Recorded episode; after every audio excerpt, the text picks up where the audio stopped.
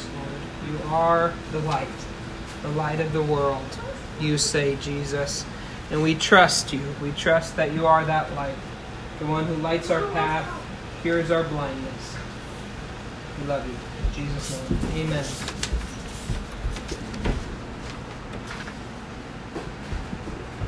Right.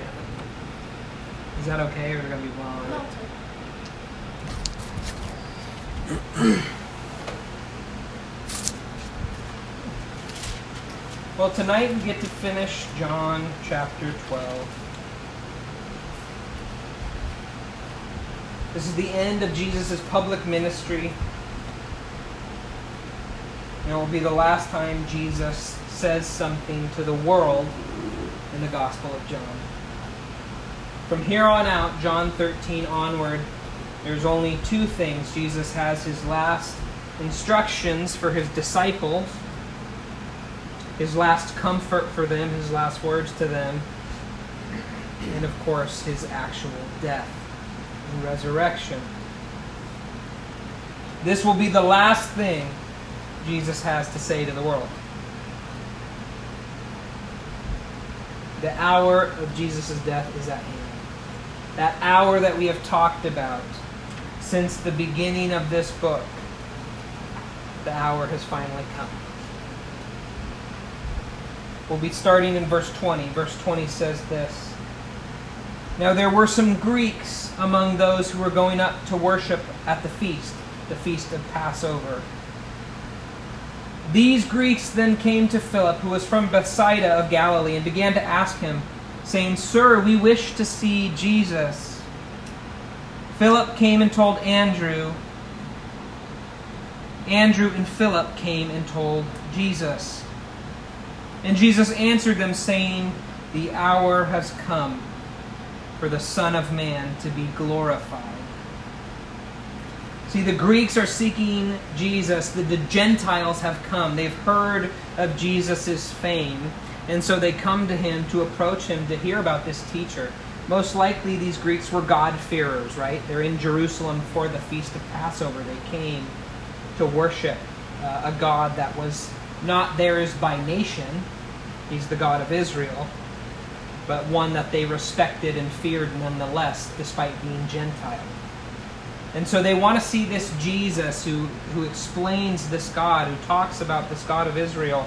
They want to see this one who so many think is the Messiah. And it's interesting because we don't know anything beyond that. We don't know if they ever met Jesus. We don't know if they ever saw him. We don't know if Jesus ever had a conversation. In fact, that's not John's point. His point is that these Greeks seeking Jesus tell Jesus, they're like a sign to Jesus that his death has come. That it's time for him to die. In retrospect, I think we can understand that better than they would have at the time. Because we knew that Jesus, to save the Gentiles, would have to die to make a way for them. But this is a sign to Jesus, my time has come. And, and as soon as the Greeks approach him, he knows, he says, my hour has come to be glorified. And of course, as I've said before, and we'll see tonight, really comes to a head. Glorification in Jesus' language in John means his death, his crucifixion. Jesus' crucifixion is his glorification. So Jesus says this, he explicitly ties together glorification and death. The very next thing he says, My hour has come. And then he says, Truly, truly, I say to you, unless a grain of wheat falls into the earth and dies, it remains alone. But if it dies, it bears much fruit. Jesus is, of course, talking about his own life. His own life as a seed. A seed that, when not planted, when not die, when it has not died and gone into the earth, it remains by itself. But Jesus knows that his death will bear much fruit. It will bring many to salvation. So Jesus explicitly says, Yes, the hour of my glorification has come, and I'm going to die. See, he ties those together. Jesus recognizes that they're one and the same. His glorification is his death. And then he says this to his disciples, to those who would follow him He who loves his life loses it. And he who hates his life in this world will keep it to life eternal. If anyone serves me, he must follow me, and where I am, there my servant will be also. If anyone serves me, the Father will honor him. Jesus says, Not only is it my death that will bear much fruit, but those who want to call themselves my followers, my servants, will follow me to death. See, we look at that verse and we think of it, when we think of it, we pull it apart from where it's situated in the Gospel of John. He who loves his life loses it, he who hates his life keeps it. The one who follows me will be where I am. Where is Jesus saying they're going to follow him? Where is he about to go? The cross. The cross is where he's about to go. If anyone serves me, he must follow me. What is Jesus saying? He is saying that he must follow me to my death. And like me, he must die. What's that mean for the disciple well, Jesus explains it, right? If you love your life so much, it's your overriding concern, that selfish desire to keep your own life and make it your own, you actually will lose your very life. That won't last eternally. It's only the one who hates his life, which is a typical Semitic saying. It doesn't mean like you actively hate and want to destroy. It means you value it less than honoring God, is really what he's saying. If you value your own life less than honoring God, then you will keep your life. It's through the act of recognizing that your life must follow Jesus to his suffering and death. It is that act by which you find salvation in him. Recognizing that you submit yourself fully to Jesus, submit your life 100% to Him, that you truly would be willing to lose your life if it was for God's honor, like Jesus is about to do. Would you follow Him to that death? That's what Jesus is saying. We have to remember that. We have to remember that the call of discipleship is a call to suffering and death. Jesus says it is. The one who follows Jesus, the one who serves him, has to follow him. And Jesus is saying, I'm going to the cross. Jesus goes on. I love this because it's so human. It's so human and so often we forget about how deeply and truly human Jesus was. We think of him as deity, we think of him as God, we think of him as all these things, and we forget that the man, Jesus Christ, was fully human, was beset by trouble and pain. And he says this Now my soul has become troubled Jesus is troubled at the impending nature of his death. Jesus does not want to die. Humans were not meant to die. Death is antithetical to what God made us. He made us for life. And according to this gospel, as we've read, Jesus himself is life. What does it mean for life to die? Jesus is troubled. He does not want to die because he is a man. And like all humans, he does not want to die. We were intended for life. My soul has become troubled, and what shall I say? Father, save me from this hour. As quickly as Jesus is troubled, he also at the same time is in complete obedience to his Father, without a single iota of doubt that he will do his Father's will. My soul has become troubled, but what shall I say? Father, save me from this hour. It was for this purpose I came to this hour. Literally, the purpose of my ministry, the purpose of the incarnation, the purpose of me being here was to come to this hour so that I might die. Jesus says, All that I have done, everything you've read about in this gospel, was coming to this moment. This is where I've been headed all along. And then Jesus prays. He says this Father, glorify your name. Jesus, the obedient Son, the perfect submission of Jesus, he says, Father, glorify your name. Then a voice came out of heaven I have both glorified it and will glorify it again. God responds to Jesus' prayer, saying, Not only have I glorified my name, and in this case, I think we can specifically say one way he's glorified it is all that Jesus has done so far, right? All the miracles, all the signs that he's done. We're glorifying to God's name.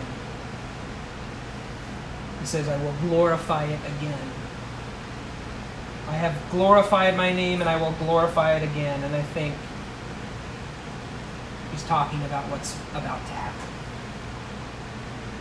The glorifying of God's name will happen chiefly through the cross of Jesus Christ. So the crowd of people who stood by and heard this voice were saying that it had thundered. Others were saying, An angel has spoken to him. The crowd misunderstands, which we've seen all throughout John 2. They hear a voice, but they can't understand what it has to say, they can't discern it. Some people say, oh, it must have just been thunder. Some people say, oh, it was a it is an angel speaking to Jesus. But no one knows that it's the voice of the Father except Jesus. Remember, Jesus has said throughout this gospel that the Jews don't know his Father. When the Father speaks, they don't understand his voice. Jesus answered and said, This voice has not come for my sake, but for your sake. Jesus is saying, I didn't need this voice to speak to be reassured about my Father hearing me. I know He hears me. It came for you as a revelation to you that I am this one, is ultimately what Jesus is saying. It's for your sakes, it's for the crowd's sake. Another testament to who Jesus is that they can't grasp. This voice has not come for my sake, but for your sakes. Now, judgment is upon this world. Now the ruler of this world will be cast out. And I, if, uh, if I am lifted up from the earth, I will draw all men to myself. Jesus says, this same hour, this hour of God's glorification, this hour of my death, is actually the defeat of Satan. And it seems so backwards from what any of us would look at the picture and understand. How is Jesus on the cross the defeat of Satan? How is Satan killing the Lord of glory God's plan? And yet Jesus says that without any hesitation. He says, No, it is this very hour of my death that is judgment on the world. And I imagine it's judgment because of what they've done to God. But it's also judgment in a positive way. Why? Because the ruler of this world that has held it in bondage is going to be cast out, it says. Don't remember that, uh, don't ever forget that um, judgment has a positive connotation too. The judgment of Satan is for our benefit, it's to our benefit that Jesus in the cross judges Satan and his work.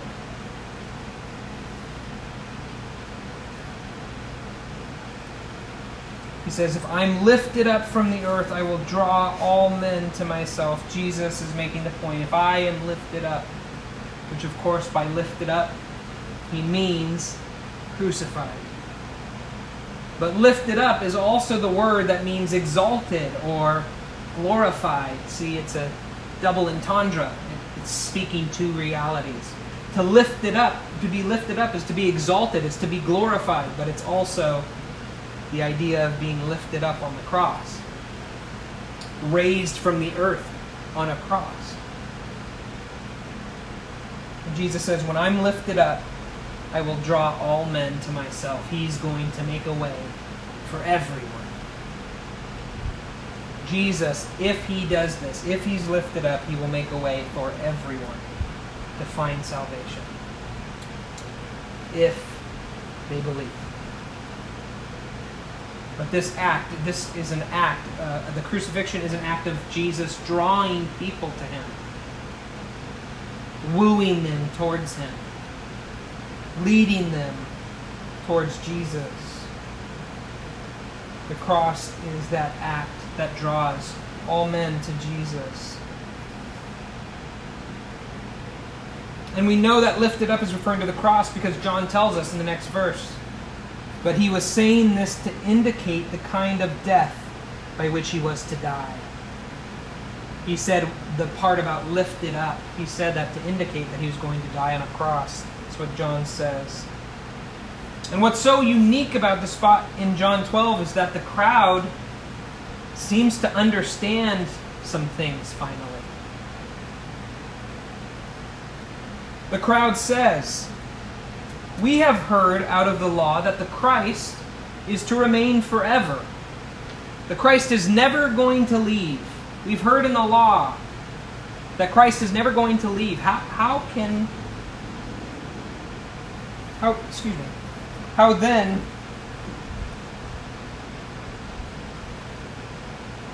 can you say that the Son of Man must be lifted up? How can you say that the Son of Man is going to be lifted up? Well, obviously, they understand he's talking about death. They get it. Because they juxtapose Christ remaining forever and the Son of Man being lifted up. They understand that if the Son of Man is lifted up, it can't be remaining forever. They get it. They finally understand Jesus is talking about death.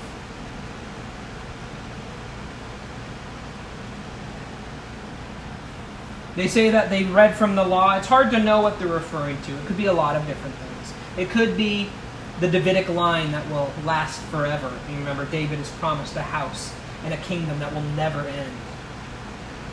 Maybe that's what they're referring to. Whatever the case, the Jews believe that the Christ will never leave, will always be present. And as we saw earlier in John 12 on the triumphal entry, they think Jesus is this Christ. They may have a wrong conception of it, but they do think he is a Christ. So they say, how, when the law says that Christ is going to remain forever, how can you say this Son of Man is going to be lifted up? How can the Son of Man die? Who is this Son of Man? When they say, Who is this Son of Man? they're not asking, Who is this Son of Man figure? We don't know. They obviously know Jesus has referred to himself that way. In fact, the Son of Man is the title Jesus refers to himself by, most often by. They know when Jesus says Son of Man, he's referring to himself. They're not saying, So who is the Son of Man you keep talking about, Jesus? They're saying, what type of person is this Son of Man you keep talking about? We have our ideas of what Christ is going to be like. He's going to drive out the Romans, He's going to remain forever. And you talk about the Son of Man being lifted up? Who is this guy? He doesn't sound like anyone we've ever heard of.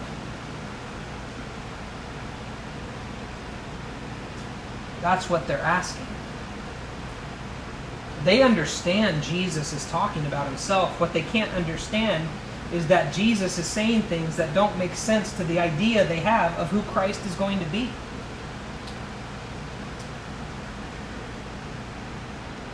How can you say you're going to die? You're the Christ. Jesus said to them, For a little while longer, the light is among you. Walk while you have the light, so that darkness will not overtake you. He who walks in the darkness does not know where he goes. While you have the light, believe in the light, so that you may become sons of light. Jesus is saying, I'm not going to be here much longer. Believe in me while you have the chance. I will not be here forever. Your chance to repent and believe is now. While I walk amongst you, the very light of the world, walking amongst you. Believe while you can. These things Jesus spoke, and he went away and hid himself from them.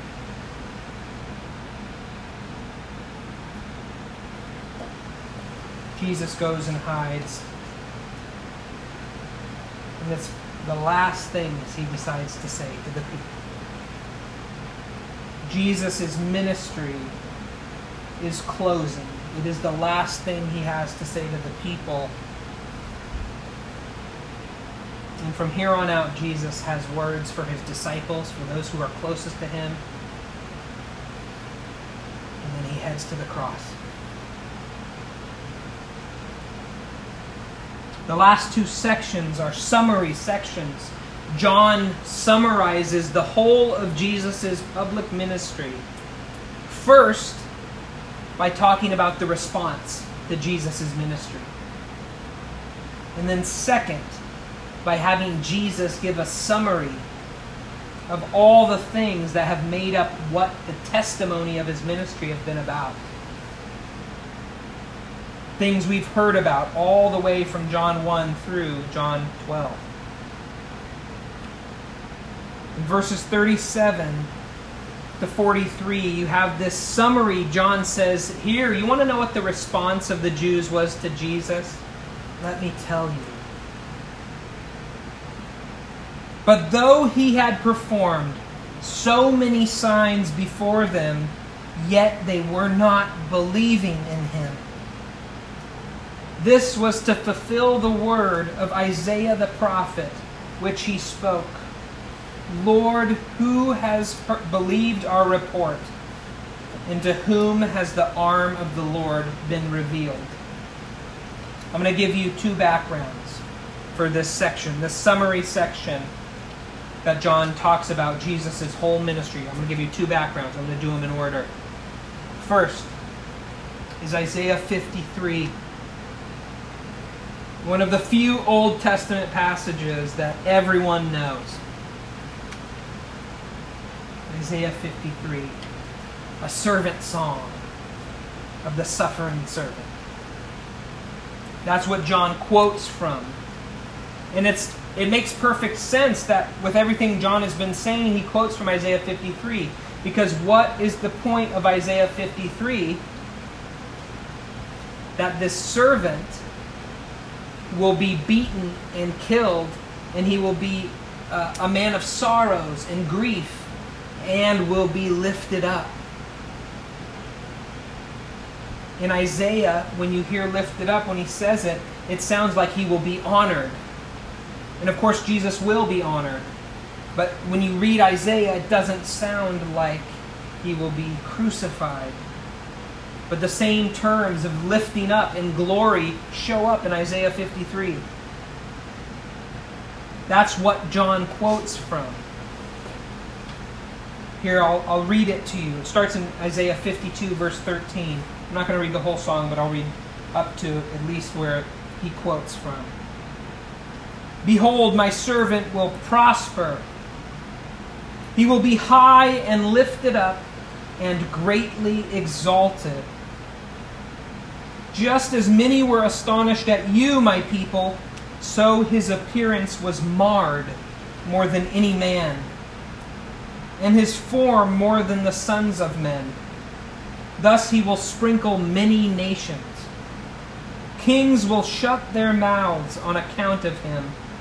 For what had not been told them, they will see, and what they had not heard, they will understand. Here's John's quote Who has believed our message? And to whom has the arm of the Lord been revealed? For he grew up before him like a tender shoot and like a root out of parched ground. He has no stately form or majesty that we should look upon him, nor appearance that we should be attracted to him. He was despised and forsaken of men, a man of sorrows and acquainted with grief. And like one from whom men hid their face, he was despised, and we did not esteem him. What could sound more like the Jewish response to Jesus than what I just read? And we haven't even seen the half of it yet, have we? Because we haven't gotten to the crucifixion and what they do to him. John quotes from that because it shows the response of the people to Jesus. John read Isaiah and realized, wow, this is what their response was to Jesus, just like that servant in Isaiah 53. For this reason, they could not believe. For Isaiah said again, here's the second background. He's quoting from another spot in Isaiah. Isaiah 6. He quotes from Isaiah 6. Isaiah 6 is a very important passage in Isaiah. Why? It's the call of Isaiah. It's a very famous passage in the Old Testament. I'll give you my, uh, my rendition of it, my paraphrase of it, and I'll read you just a few verses. But remember, Isaiah has a vision of being in the throne room of God. And while he's there, it says God is in his temple, he's in his throne room. And he's sitting on the throne, and Isaiah sees him and he sees his face is covered with the wings of the seraphim, of angels. And what does Isaiah say? They say, the angels say, Holy, holy, holy is the Lord God Almighty. And we kind of misunderstand Isaiah's response sometimes because what Isaiah says is, I am undone. What does Isaiah think is going to happen? He thinks he's about to die. Isaiah is not pumped to see God. He's not, oh, this is so amazing. He's terrified for his life. He falls on his face and says, I am undone, for I am a man of unclean lips, and I live among a people of unclean lips. He's saying, We are vulgar, we are unclean. And I see the Lord, my life is forfeit. I'm going to die. And God, in his great mercy, has one of the seraphim go to the altar and take a coal and put it on Isaiah's lips, those unclean lips of Isaiah. And when the coal from the altar touches Isaiah's lips, he's cleansed. He's purified from the altar. And once he is purified, God doesn't even address Isaiah. He just says, Whom shall I send? He's saying it to the court. He's in his royal throne room and he's saying it to the court of people around him. And Isaiah, who has been cleansed, says, Here I am, send me. Because once he's been cleansed, he's ready to go. This God has cleansed him and he's ready to serve him because of God's great mercy. And here's the thing what call does Isaiah get? What call does Isaiah get? He's like, I'm ready to go, God. What's my mission? Tell me what I got to do.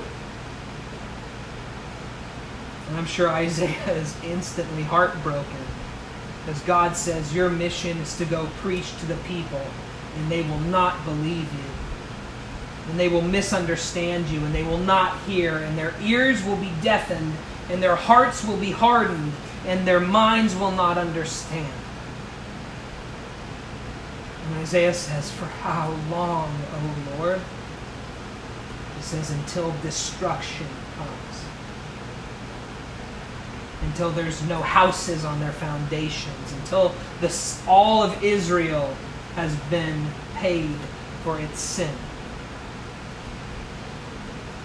What a message for Isaiah to receive. What a calling. It's from that calling that John quotes in Isaiah 6. Isaiah 6, he quotes this. This is the call. This is what Isaiah has been called to say. Go and tell this people, keep on listening, but do not perceive. Keep on looking, but do not understand. Render the hearts of this people insensitive, their ears dull and their eyes dim. Otherwise, they might see with their eyes, hear with their ears, understand with their hearts, and return and be healed. That's what John quotes. He says this For this reason, the Jews could not believe. For Isaiah said again, quoting out of Isaiah 6, He has blinded their eyes and He hardened their heart so that they would not see with their eyes and perceive with their heart and be converted, and I heal them. This is a hard lesson because, from the divine perspective, from the perspective of God, what John is saying is this was God's intention that they not believe. And it had to be. It had to be because otherwise Jesus would not have died. If they all believed, Jesus would not have been killed. Jesus had to go to the cross for us to be forgiven. So John says, from the divine perspective, God was at work, blinding their eyes and hardening their hearts. That is a hard thing to accept. But, but, humans are never forgiven responsibility. They're, they're never told that they, well, he was just God's fault. It was God's fault you didn't believe, so it's okay. It's okay that you didn't believe. No, humans are fully responsible for the choices they make. And somehow, somehow in the design and plan of God, God was at work ensuring that Jesus' death would take place. And humans willingly chose to kill the Messiah. And we know that because of what John's going to say next. I'll get there in one minute. That's verse 42. But verse 41. These things, these two quotes from Isaiah, these things Isaiah said because he saw his glory and he spoke of him. It's generic, these hymns and hises. It doesn't say what it is. Most people interpret it as Jesus. Isaiah, back in Isaiah 6, went into the throne room of God and he saw Jesus. That's what most people believe. I don't believe that. I don't believe that because I don't believe in a pre incarnate Christ. When Jesus was not human, he was the Word, he was the Son. He was not just a floaty around version of Jesus Christ.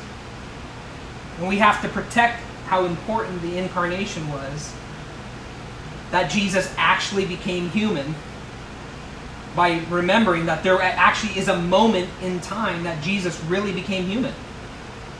If he was always human, what's so important about him becoming human? If we could always just see Jesus the human, why is it important that he even became one? See, what I think John is saying is this These things Isaiah said because he saw his, meaning God's glory. That's what he saw when he went in the temple in Isaiah 6. He saw the glory of God, and he spoke of him, meaning Jesus. And what is John saying? What's his point? His point is what he said from the very beginning in John 1. The very glory of God, that's what became Christ. Jesus is one with the glory of God. Jesus is the manifested, the present, tangible, physical, you can touch it, glory of God. And so I don't think John's saying he saw Jesus in some pre incarnate form. He's saying, I, just like Isaiah saw God's glory, he's, that's who Jesus is. Isaiah saw God's glory, his glory, and he spoke of Jesus. Even though Isaiah wouldn't have understood who Jesus is, he wouldn't have even understood that name of, of who, who this man was going to become. He might have had some inkling to whatever God had revealed him about Messiah, but even the Jews who were standing in front of Jesus didn't understand who Jesus was. Isaiah saw God's glory, and John wants to remind us that very glory that Isaiah saw, that's Jesus. Jesus is the manifested glory of God. So when Isaiah saw his glory, he was speaking of Jesus. Jesus, the very glory of God. Okay, that's an aside.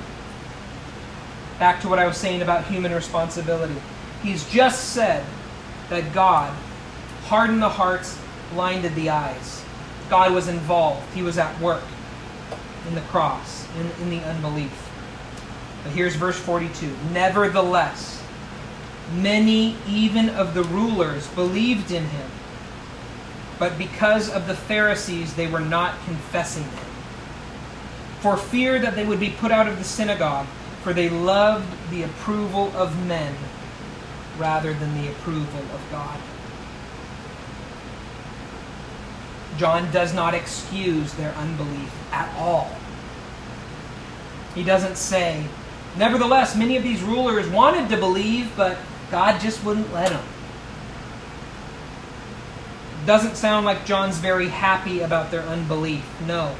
He lays it squarely at their feet and he says, actually, no, the reason that they wouldn't even confess Jesus is because they were afraid.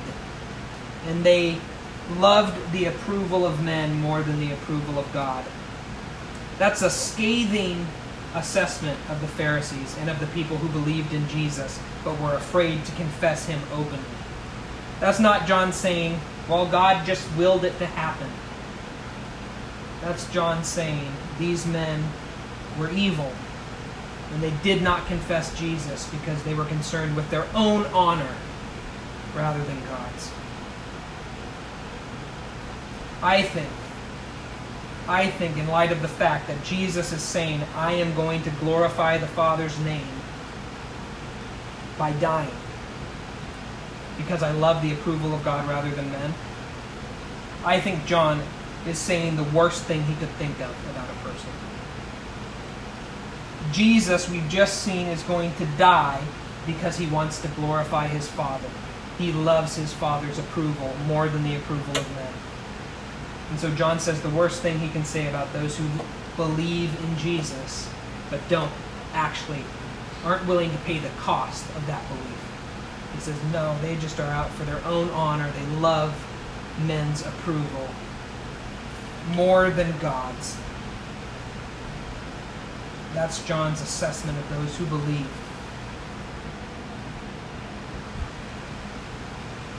So that's the summary. The summary of Jesus' ministry and the response to it. And then John ends the chapter with this the last words to the world of Jesus. Last wor- words to the community, the wider community. And it's a summary of all that Jesus has been saying in John thus far. Jesus cried out and he said, He who believes in me does not believe in me, but in him who sent me. From the very beginning, Jesus has been saying, I am not here of my own initiative. I am God's agent. He sent me. He sent me for a purpose. That's why I'm here. He has said that over and over. The one who believes in me believes in the one who sent me. He who sees me sees the one who sent me. He and his Father are one. If you've seen Jesus, you've seen me. me meaning the Father, right? You've seen the Father if you've seen Jesus. I have come as light into the world, so that everyone who believes in me will not remain in darkness. Light ties the ends of the public ministry together, doesn't it? Jesus has said, I am the light of the world. He says here, I came as light into the world. And what does it say in John 1? In Jesus was life, and that life was the light of men. Jesus' public ministry starts in John, thinking about him as light. It now ends with John with Jesus again as light. If anyone hears my sayings and does not keep them, I don't judge him. For I didn't come to judge the world, but to save the world. he who rejects me and does not receive my sayings has one who judges him. The words which I spoke are what will judge him at the last day. Jesus' is very teaching, Jesus' is very truth that he is offering, that will be the condemnation on people's lives because they've rejected him and rejected what he said. Jesus is saying, Don't you get it? You're all already under judgment and condemnation. I didn't put you there. You have. I didn't come to condemn you, I came to save you. But remember, if you don't believe, this is your one chance at salvation. Your one opportunity to salvation is me. There's no other way. It's me or nothing. And let me tell you, if you do not believe, if you reject, there will be a judgment. And the judgment will be the very things which I have revealed to you and said to you. That will judge you in the last day. Why will it judge you in the last day? Why will the things Jesus taught judge people at the last day? Jesus says, Because I did not speak on my own. I did not speak on my own initiative, but the Father Himself who sent me has given me a commandment as to what to say and what to speak. Jesus says, It's not my words. It's the Father's words. And if you don't believe Him, He's the judge of everything. I didn't make this up. These were not me spitballing down here. I was told what to say and what to speak by my Father. And those words are my Father's words that came through me, and they will judge you. He gave me a commandment as to what to say and what to speak, and I know that His commandment is eternal life. Therefore, the things I speak, I speak just as the Father told me. Jesus says, a final plea to the Jews, even knowing he's about to go to the cross, even knowing this is God's will and plan. Jesus still wants to have mercy on them and still gives them opportunities to repent. He says, Listen, everything I have said and done, I did not do or say on my own. It was my Father. If you believe in me, you have found the way to the Father. If you do not believe in me, you don't know me or my Father. There's no other way. It's me or nothing. The Father is the one who gave me that role. The Father is the one who appointed me what to say, what to do, what to speak. To not believe me is to not believe him.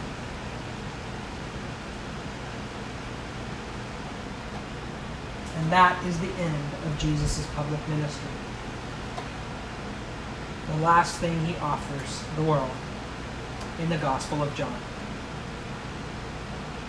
From here on out, John 13 to 17, he's speaking just to his disciples, comforting them, grieving with them, telling them about what's to happen, what is about to transpire, because Jesus knows he's about to die.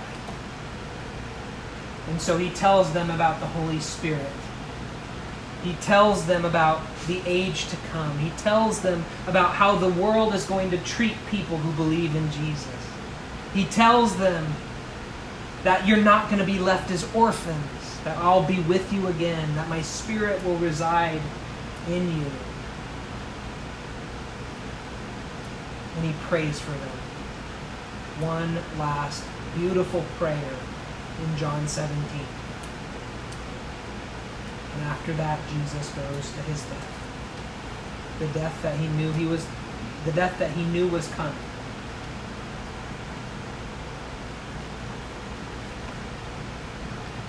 And we're asked the same question. Even those of us who believe, we're reminded that Jesus' words are not just his own, they are his Father's. There's no other way. We have to believe in Jesus. We have to believe what he says. We have to trust him. There's no other way to eternal life. There's no other way to the Father except through Jesus.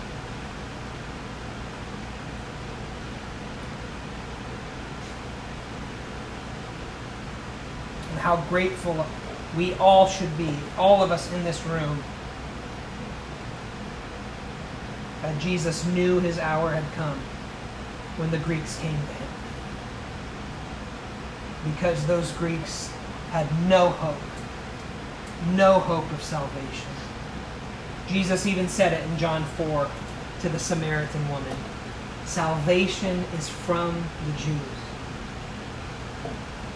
As Gentiles, every one of us in this room had no hope in this world. When the Gentiles came to Jesus, Jesus knew he had to die so that we might find life. And Jesus paid that price. He died so that Gentiles like us could have salvation. So, like Isaiah said, many nations he would sprinkle and cleanse. Let's not forget, even though 2,000 years later, the church is vastly majority made up of Gentiles, and very few Jews believe, even all this time later. Let's not forget that that is a grace and a privilege. Even after 2,000 years of Gentile belief, let's not forget we were grafted in. It was not ours. We had no hope. Jesus gave us hope. Jesus made a way for us to the Father. Without Jesus, Gentiles had no salvation.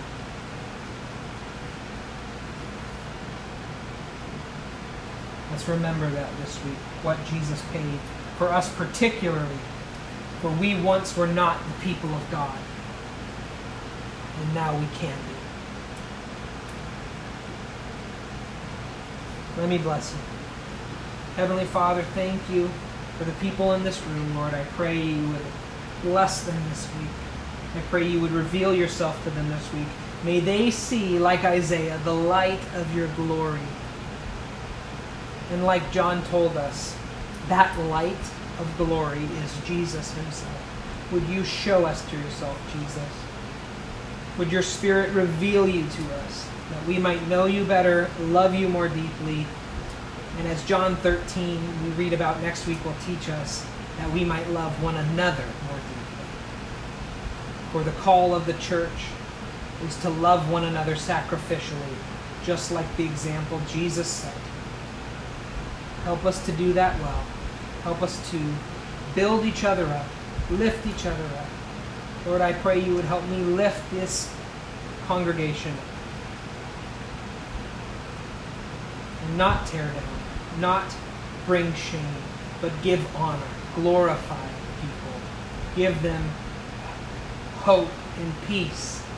Let them be encouraged. Help us to do that as the church this week. In Jesus' name, by your Spirit's power. Amen.